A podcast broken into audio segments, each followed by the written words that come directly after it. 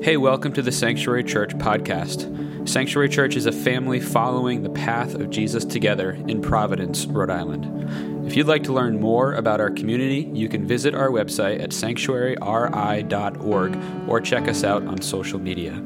Thanks for stopping by, and we hope you are encouraged by today's teaching. Today's reading comes from John chapter 10. I am the Good Shepherd. The Good Shepherd lays down his life for the sheep. The hired hand is not the shepherd and does not own the sheep. So when he sees the wolf coming, he abandons the sheep and runs away. Then the wolf attacks the flock and scatters it. The man runs away because he is a hired hand and cares nothing for the sheep. I am the good shepherd. I know my sheep, and my sheep knows me just as the Father knows me, and I know the Father, and I lay down my life for the sheep. I have other sheep that are not of this sheep pen. I must bring them also. They too will listen to my voice, and there shall be one flock and one shepherd. The reason my Father loves me is that I lay down my life only to take it up again. This is the word of the Lord.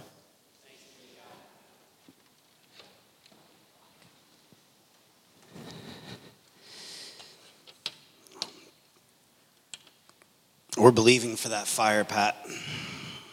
believing for it. Amen. Hallelujah. Just kidding. I mean, not kidding. I really want that fire and the volleyball. I don't have an opportunity too often to like show my volleyball skills. So anybody, anybody else play volleyball? Yeah, I didn't really. Yeah, uh, you did, Luke. Hawk. Nice. All right. Well, I'll see you down there. Um, I feel like we need to have a special blessing and prayer uh, today. I'm glad the hand sanitizer is right up here next to communion. That's good. Um, uh, I, my last question, and I, this is always such an interesting and divisive topic here at Sanctuary Church. Um, but uh, how, how, are we doing? How are we? How are we imagining for those that are engaged in um, sports? Uh, how are we imagining the NBA final? Are we thinking Lakers Celtics?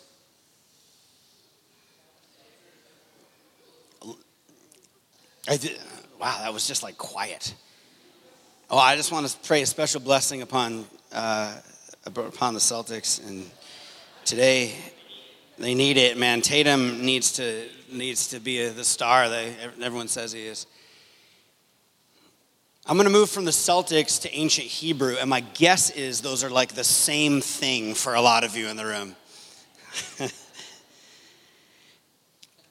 Jesus in this passage, um, and all of these passages that we've been looking at in this series, is making these claims about himself. There's a lot of claims about Jesus out there. A lot. There have been throughout the centuries. There's a reason our calendar, vision for human rights in the West, literally our vision for ethics in the West, all root themselves back to Jesus. And so there are claims about him as a teacher, claims about him, and especially about his followers, what that says about them. And Jesus, um, in this series that we've been doing, as we've been exploring the three members of the Trinity God the Father, God the Son, God the Holy Spirit. In historic Christian orthodoxy, there's this understanding that God is in some mysterious way three in one. And so during Lent, we took six weeks just to explore God the Father, the Father that we long for the ground of our being. When we talk about the divine and when we talk about spirituality as followers of Jesus, it's not a vague impersonal force, but it is this God the Father articulated throughout the scriptures and history. And then we've come to Easter, Easter tide, the Easter season, and we're exploring Jesus now. And Jesus makes this claim I am the bread, I am the light. Today, I am the good shepherd, I am the gate. All these claims, and this phrase, I am, was translated and taken from the Hebrew in the Old Testament when God the Father has this interaction with Moses. And he, when there's a question about his name, he says, I, I am, which is really clear. The point being is that Jesus' claim, what we can't get around is Jesus is not just a good teacher because he is explicit in multiple places, including these I am statements of claiming to, in some, again, mysterious way, be God incarnate, the fullness of the divine made known to us in flesh and blood. As many have written about this over the years, C.S. Lewis is the one who I think famously like codified this idea of like, please don't try to make Jesus just into a good teacher. A good teacher wouldn't be wouldn't say the things that Jesus said about himself. That'd be much more, much more akin to a madman. And so Jesus claiming to be God in the flesh. In this day and age, with all the religious claims that float around about who Jesus is, and, and in this day and age, especially with the amount of people telling you that you should follow them and you'll find life. You should follow them. You should follow this corporation. You should buy into this product. You should follow this way of thinking about the world, this particular ideology, this particular politician. A lot of people are making claims. And in this passage, there's so many different places that we can go. A lot of preachers will tend to, and I've done this before, we kind of lean into the shepherd motif specifically and what that looks like. But I want to zoom out to really the proper context and what Jesus is getting at here, which is really about leadership. This is what Jesus is teaching us. Here's what your life will look like if you surrender to God, if you give yourself over to Him. He's addressing a core longing of the human heart. Am I a good leader? Who are you being led by? In the same way, he's talked about source. When we talked about, I am the vine, Jesus says, I'm the vine. I'm the source of all love and freedom and grace and peace. This is a claim about leadership because he's looking at the Pharisees. If you're new to the scriptures, these are the religious elite, and they're doing a really bad job leadership, in leadership. They're not leading the people well. They're sowing discord and they don't get and they do not see clearly what Jesus is up to. He's just in the passage before healed this blind man, and that blind man actually comes up at the end of this passage. If you want to go home and kind of study this a little more later, actually, we may even get to this at the end. At the end of this section, it's referenced again that the disciple, the Pharisees and the religious elite are like, we don't like your power, we don't like the way you're doing things, we don't like when you're doing things, like they're on the Sabbath. And this healing, they're showing all this discord. And Jesus makes this claim, like, you know, it's funny, the, the blind man gets it. It's funny how it's the poor and the hurting and the broken, and the people that were healed and the people who've trusted me and surrendered to my leadership, they seem to get it earlier on in this section he says the, the, sheep like can hear the shepherd's voice. They know the shepherd's voice. And it's interesting because the sheep the people the populace that are there are learning actually to follow jesus that he is actually the good shepherd. There's a lot of suspicion about leadership in our day and age I think this, this is, we, I feel like, not that we're like the greatest moment of suspicion around leadership ever. I always hate when like speakers lean into that. This is the greatest moment of whatever. It's like, okay. But I, I will say, does anyone else feel the, the deep suspicion around leadership right now? The deep suspicion around any kind of authority? You're sitting there and now like, yes, I have suspicion about you. Someone dragged me to this, and this religious institution is exactly the problem. Right? We have pro- we, we rightly so. I think in so many ways, this is the information thing that's happening right now. We are exposed to more data, more information, more news stories than ever before. I can say that confidently. Ever before. And so we are aware of just how broken leadership can be. It's been said like don't meet your like your heroes. Everyone heard that phrase before? Yeah, it's like now your heroes are on Twitter. It's like the worst. Like just just be quiet and play music, or just be quiet and like dribble the basketball. Just be quiet and like solve that cure to cancer. Like I just always imagine like Mozart. Anyone know like Mozart was not a stand-up dude? If a Mozart had a Twitter feed, dude would have been canceled, never would have heard so much of that great music. That's not to say I don't think bad leadership should be exposed, to be clear. Less I get emails. But man, there are so, uh, I was serving on a political campaign. I think I've, I've shared this story before, um, before I ever became a pastor. Never intended that. I was in this band. The band had kind of fallen apart. Like I had hedged everything on this.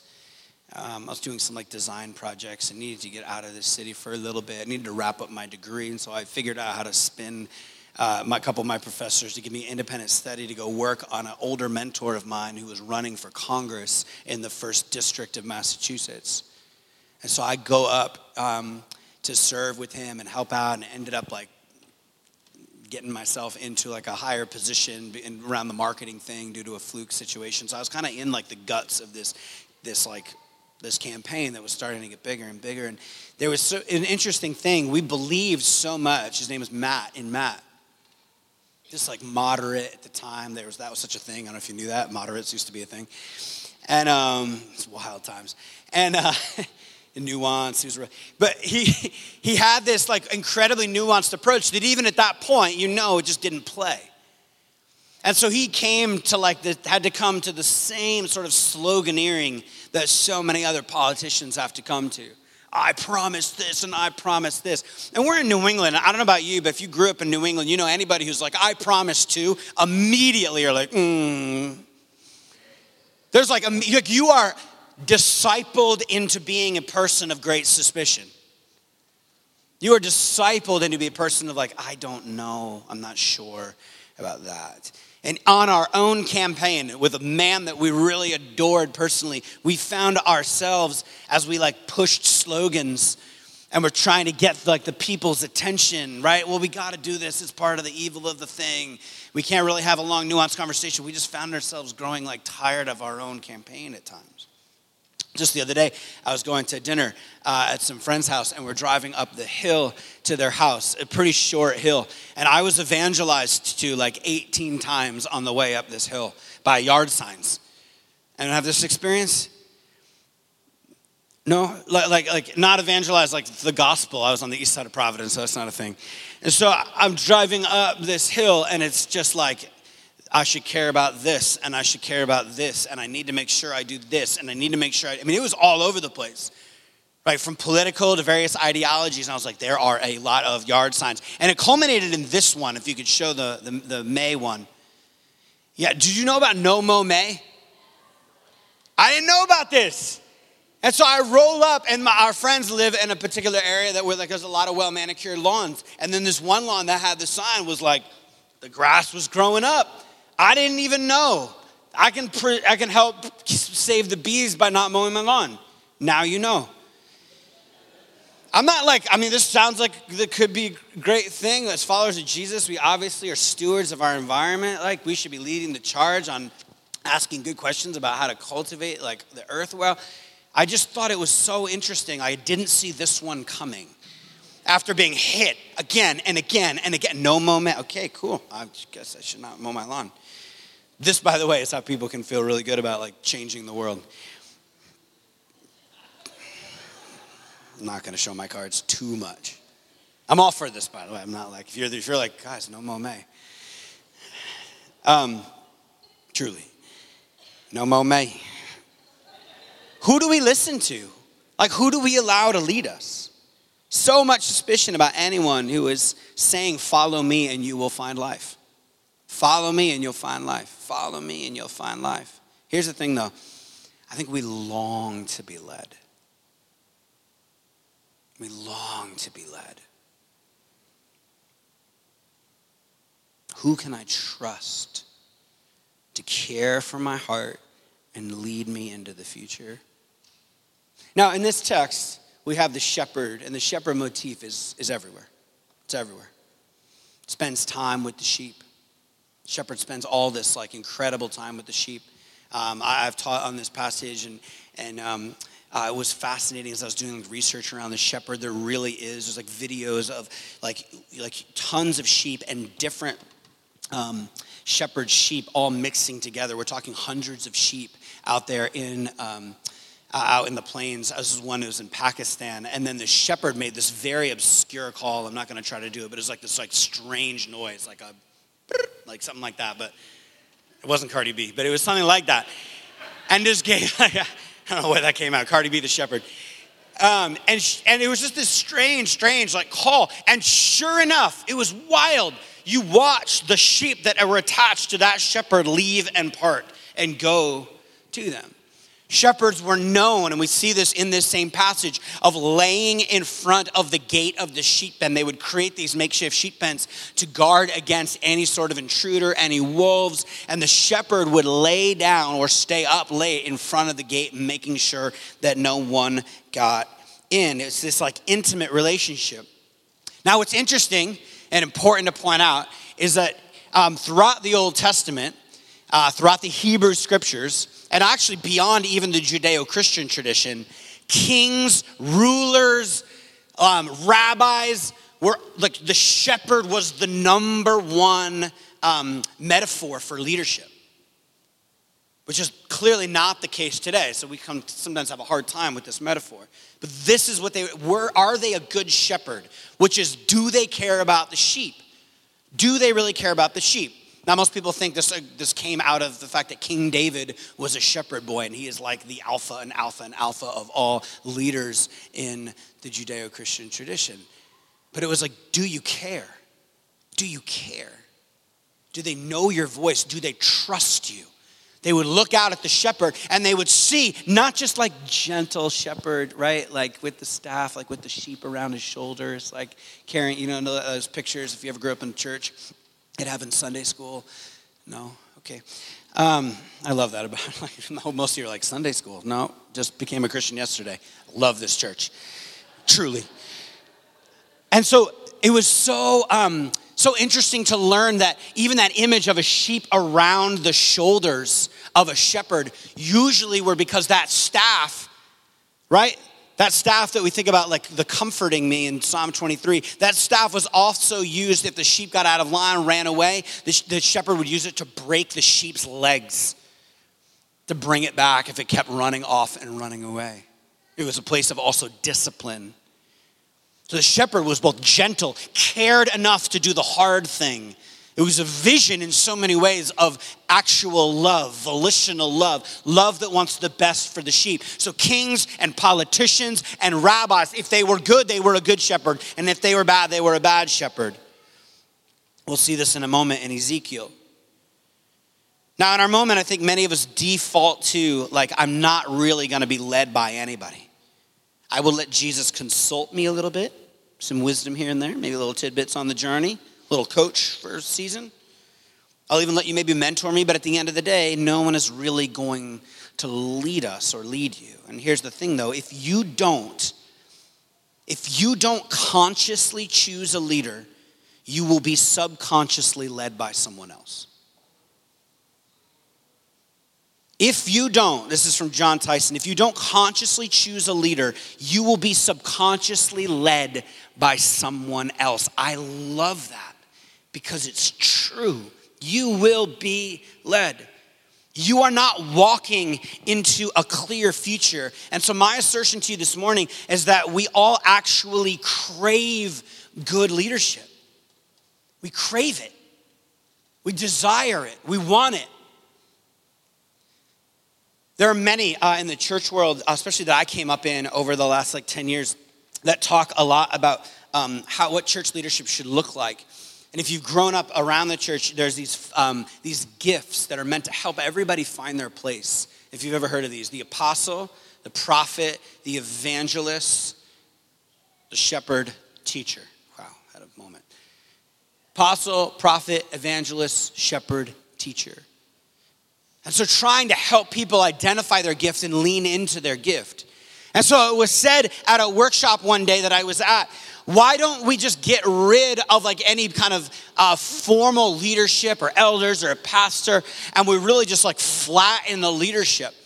And it and this was asked to the guy who was saying, no, no, we really need to do a better job empowering the gifts at the top.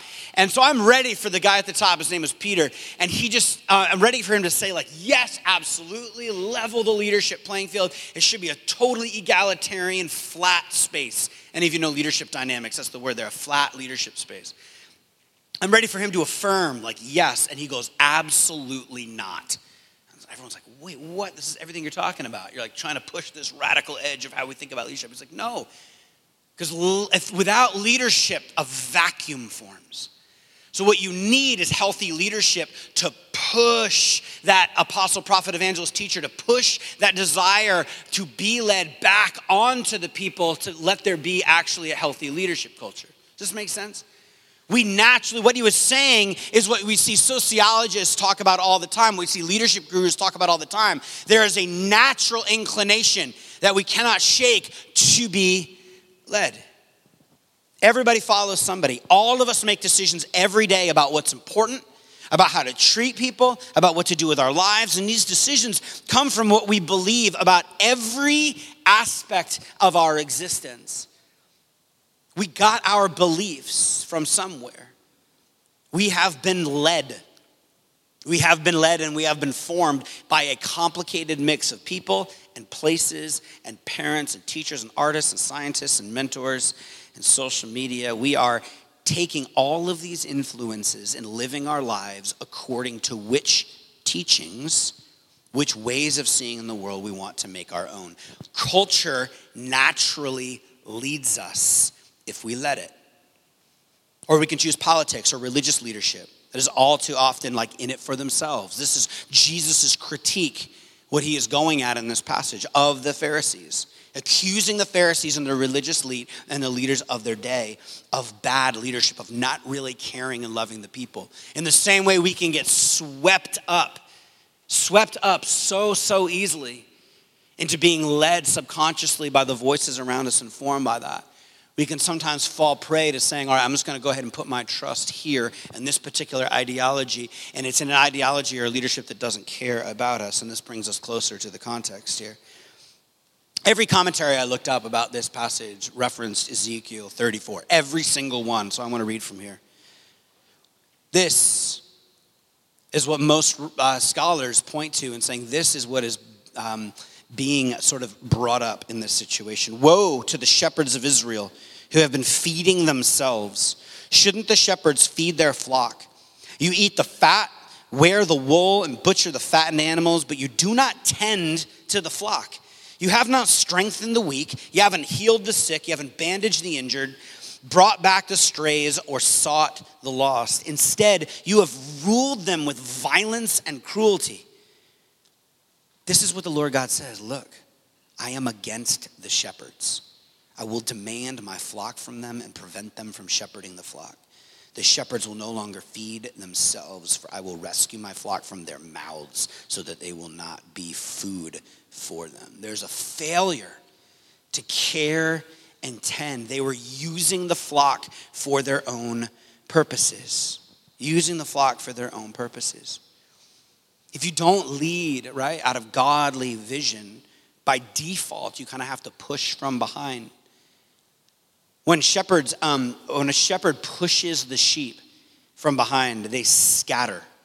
And when the sheep scatter, the shepherd usually has to resort to things like dogs to round up the sheep. This is what broken politicians, this is what broken religious institutions do. It pushes you from behind. It pushes you into a future and demands that, like, when you can't keep up, like, it, it, it, um, it unleashes guilt and it unleashes shame and condemnation. So you might be moving forward, but you're not moving forward out of any kind of free heart. It's being pushed from behind, manipulated. You've got to love, Eric Shinseki says, you must love those who lead before you can be an effective leader. You can certainly command without that sense of commitment, but you cannot lead without it. And without leadership, command is a hollow experience. talking about command, talking about pushing from behind, a vacuum often filled with mistrust and arrogance. And this is the environment of the Pharisees in Jesus' day. He is critiquing their leadership. so I mentioned this, um, not to have the shift into how we should lead, but a recognition that many of you have experienced this kind of leadership before. Many of you have experienced this sort of push. Some of you, again, maybe it wasn't in a direct politician, political party, or ideology. It is simply the way in which you've bought into a particular worldview and you actually feel it driving you towards a particular aim. You feel it from behind, not compelled from the front. So, if we don't go political or religious, we often default to this idea of shepherding ourselves. I'm just going to lead myself. In our cultural moment, maybe more than ever before, I think we can insist that we aren't really influenced by any person. We can fall into this trap. Yeah, sure, I guess I'm sort of shaped by that, but ultimately it's my decisions. Science just says no. people will say, I think for myself, and it really is an honorable perspective. But the problem, right, is the person that says that got that perspective from somebody. They're following somebody, even if they insist it's themselves. So many issues with this. The big one being that we're slaves to things in our own hearts. Slaves to things in our own hearts. If I, if I mentioned, um, hey, everybody, uh, like it's probably if you have an addiction or some like really like broken habit, and I was like, hey, would you just come on up here and just share that broken habit with us? Just share that addiction with us. My guess is that you would be what? Embarrassed, yeah. The very fact that there are things in your life, Miss or Mr., I have control over my whole life. I'm leading myself, thank you. That you have things inside of you that are like, I would not want to put that on display. I would be embarrassed if anybody knew that. I, I, no, no, thank you. Says something about our ability or, or lack thereof to be led. This sort of kind of pulls, I think, the cultural forces kind of in to reinforce this picture, but also like my own failure to lead myself over the years. I was on a plane um, just a couple days ago, um, flying back from Chicago, and uh, all of a sudden there was a dog underneath my seat, little dog. There's a dog on the plane. There was a dog on the plane. And then it rubbed up against my leg. I like dogs. This was a very cute dog, but there's a dog on the plane, loose on the plane. Some of you are like, what's wrong with that? That's sweet. Someone really needed that dog to be with them. I get it. I love dogs. It wasn't like a cat. I mean, if it was a cat, it'd be like, like, but nonviolent is a joke. Sorry, Harper. I'm so, my, my, my nine year old daughter's like, Daddy. Sorry. Um, clearly, oh, I don't want to say clearly, I don't know the whole story, but this person had let the dog loose, and finally, the, the, we, I, I was able to like usher the dog in the aisle and get it towards this man who was sort of thankful, but also sort of like, I think, annoyed that I touched his dog. I didn't like your dog is running on an airplane, like, anyway. And I was just filled, I'm just gonna be really honest with you, like my ugly. Um, you can come up to me after and share yours. Many of you already share your ugly with me, so that's good. I can return the favor. I just thought there, I just, the, the script in my mind, you probably can already imagine what it is. Like, this is really a thing. This is really a thing. This is where we're at in society. Oh my gosh. And this person is going to give me attitude for helping get their dog that they should have had lashed up. And I just go like wide. Anyone else do this? Anyone else go wide like this is what Laura Sorry, without you. I have a few friends who are like, mm-hmm. I just went wide. Like, what is wrong with the world? Like, everything that's wrong with the world somehow was manifesting, like, oh, dude, let his dog go free, and it was okay. I was like thinking about the ability to, like, inability to control, like, move me towards the gentleness and love and grace of Jesus in that moment was just really sad. Really sad. And again, to a more deeper like degree, just the ways in which if I got up here and shared all of my like dark habits and things that are going on inside my soul, I have a rough time doing that. It's like in ways I find myself enslaved to my habits when I do not choose the leadership of Jesus. Psychologists have basically said that what ends up happening in our lives is that we think that we're free to make decisions, but we're actually not free. There are these thousands and thousands and thousands of subliminal clues, cues that have shaped us over time. Our parents, our time of history, our nation, our origin, our family dynamics, our college friends, our high school friends, our employers, the media. And all of this is like the background forming this almost invisible subconscious web. And we think we're making rational, autonomous decisions, but they're actually controlled by all of these micro points of information. It results just in a like cognitive bias where we can just can't see beyond these invisible forces that are shaping our lives. There's a giant myth of autonomy and personalization in our culture. And many people, many people who say, no, just let me just take control of my life. Let me edit it. Let me curate it. They end up finding that the algorithm is their shepherd. I know we hit on this point a lot, but we have got to pay attention to this. Jesus comes up and makes a claim, a leadership claim. And his claim is that I'm the good shepherd. I'm the good shepherd. I'm the good shepherd. I'm different in my leadership than any other form of leadership. I lay down my life for the sheep. I know my sheep John 10, 14, and my sheep know me, just as the Father knows me, and I know the Father, and I lay down my life for the sheep. I have other sheep that are not in the sheep pen. I must bring them in also. He's thinking beyond his tribe, Jesus in this time as a rabbi. He is fulfilling prophecy that you see in the Old Testament of things going wide, welcoming in the Gentile. The reason my Father loves me is that I lay down my life only to take it in again. No one takes it from me, but I lay it down on my own accord. I have the authority to lay it down. I have the authority to lay it down. Jesus wasn't like a revolutionary that like his whole thing fell apart. No, he was after the human heart and willingly said, I'm going to lay my life down, show you what leadership is, disrupt the leadership like deficit and brokenness and leadership powers that be. With authority, I'm going to show you what a servant leader is. This is the beauty of Jesus. Comes in with all authority, power, and might, and then washes the feet and says, Come, let me lead you. Let me lead you. I love you. Come. It's amazing. Jesus releases another kind of leadership in the world kind and gentle and strong. And strong. Have you ever asked? this is a new question for me, but what would the world be like if everyone just submitted themselves to Jesus? Seems like maybe an obvious question, but I, have asked it more seriously as of late.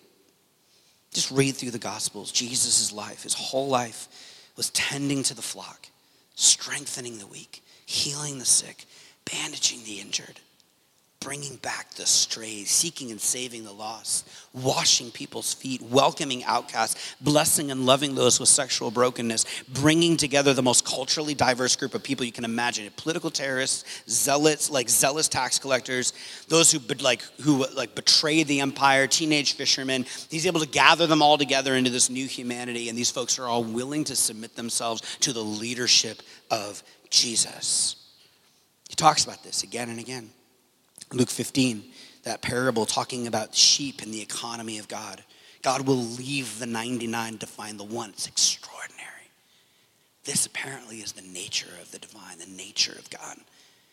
There has simply never been anyone like him in history. And this is the reason I think that people in Providence, in Greater Providence, Rhode Island, and Massachusetts still follow him. They still follow him. And I think it's a surprise for a lot of people. I think some people are surprised that you go to church on Sunday and it's not just out of some like, maybe some of you this is it, but some just like random tradition. My guess is that certain people that are really surprised would be surprised that this room is full of folks, like many of whom are younger. I think people will be surprised. And I don't think they should be when we actually look into the leadership of Jesus.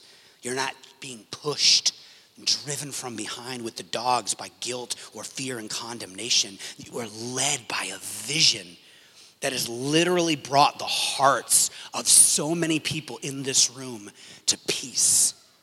Amen. Is that your story? Right? You healed me and I've witnessed it. You've loved and I've witnessed it. I throw up my hands again and say, Lead me more. I want to submit more to you. I think, where would I be? Where would I be if I hadn't let Jesus like lead me well? It's was funny, just to take you back to the plane for a minute. I'm sitting in that seat, and just before the dog situation, where I uncovered like the ugly in my heart about not just not allowing Jesus to lead me in this, and making all these like big, big, swooping like judgments in my heart. I'm sitting next to these, these other folks. Some of you know I struggle sometimes with certain personalities and accents that come from south of the Mason Dixon line. I'm getting better. Um, I really have grown to actually love Southern culture. It's just taken me a long time. And there's these guys sitting next to me who've had a bit to drink.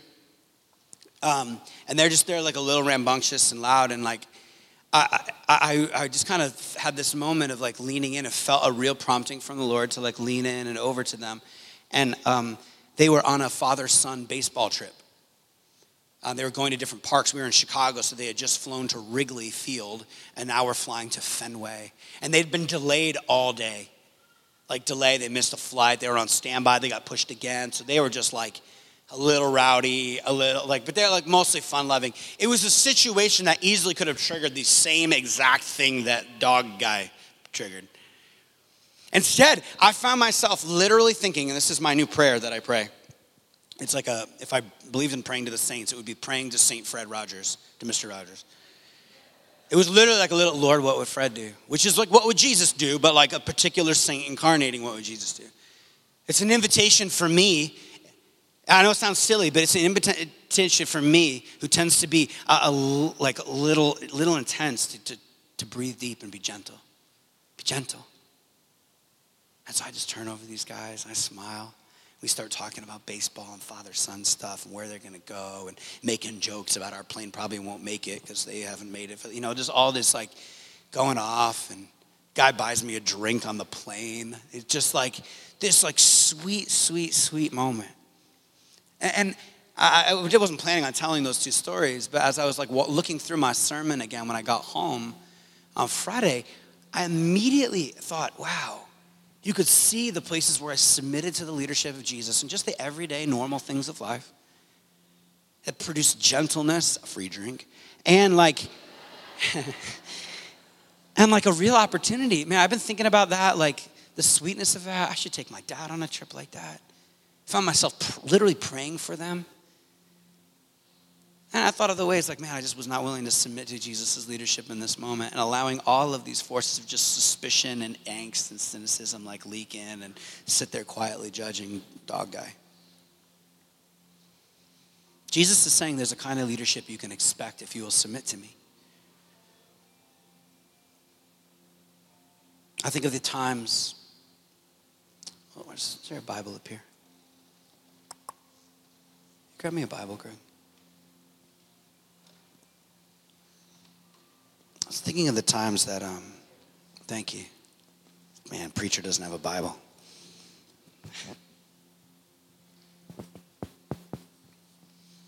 You're gonna be more. I'm gonna be more embarrassed when I uh, begin to read the passage.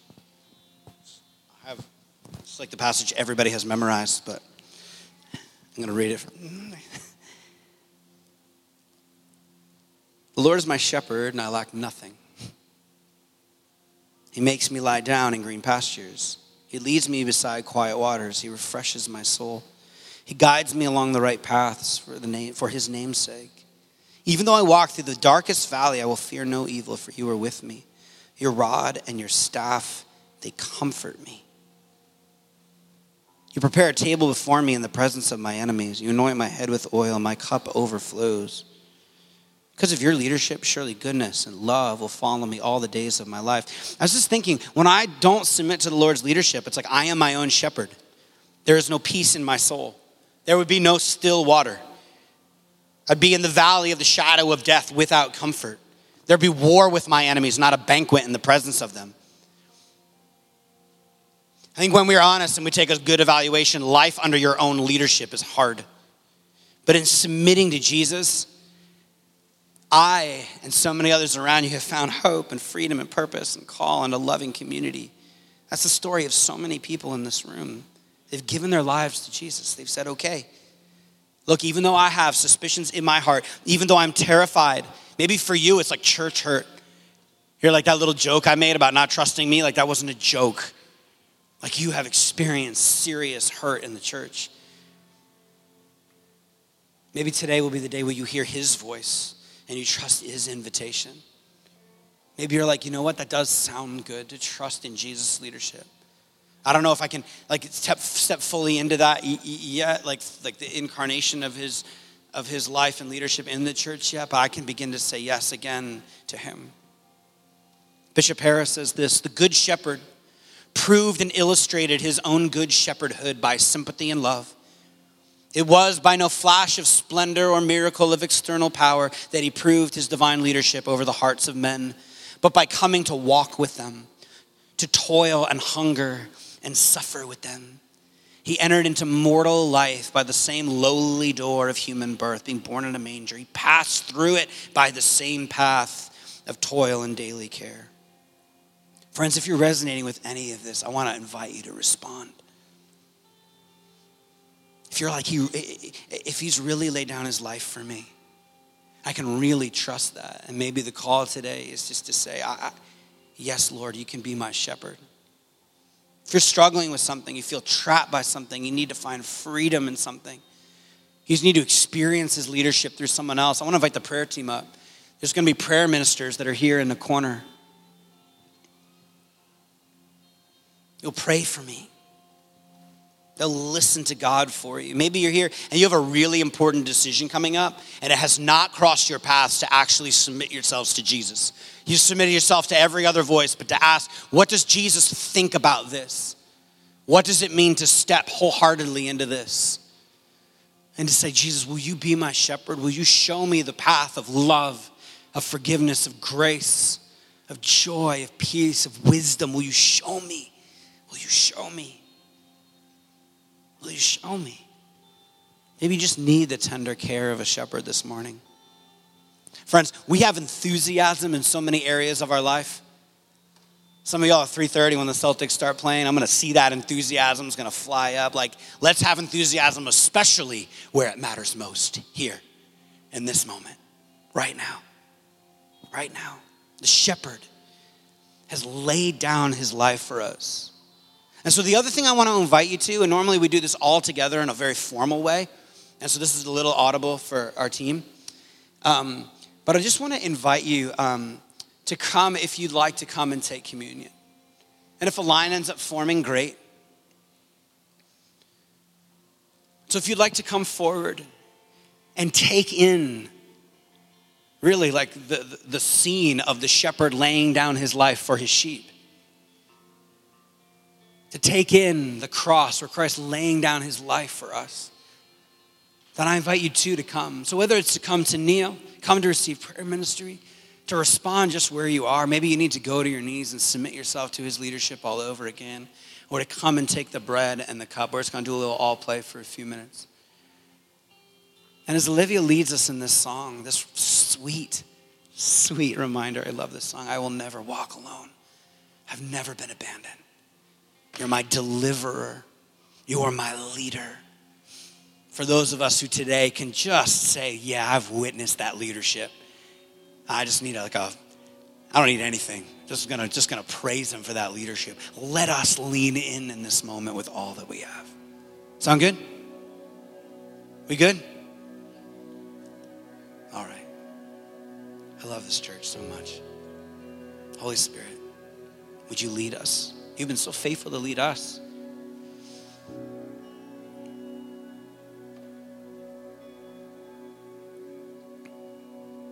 We have no desire, Lord, for some sort of polite, buttoned up Christianity. You have come to us. You have laid down your life for us. You have revealed, Lord, your passion for us.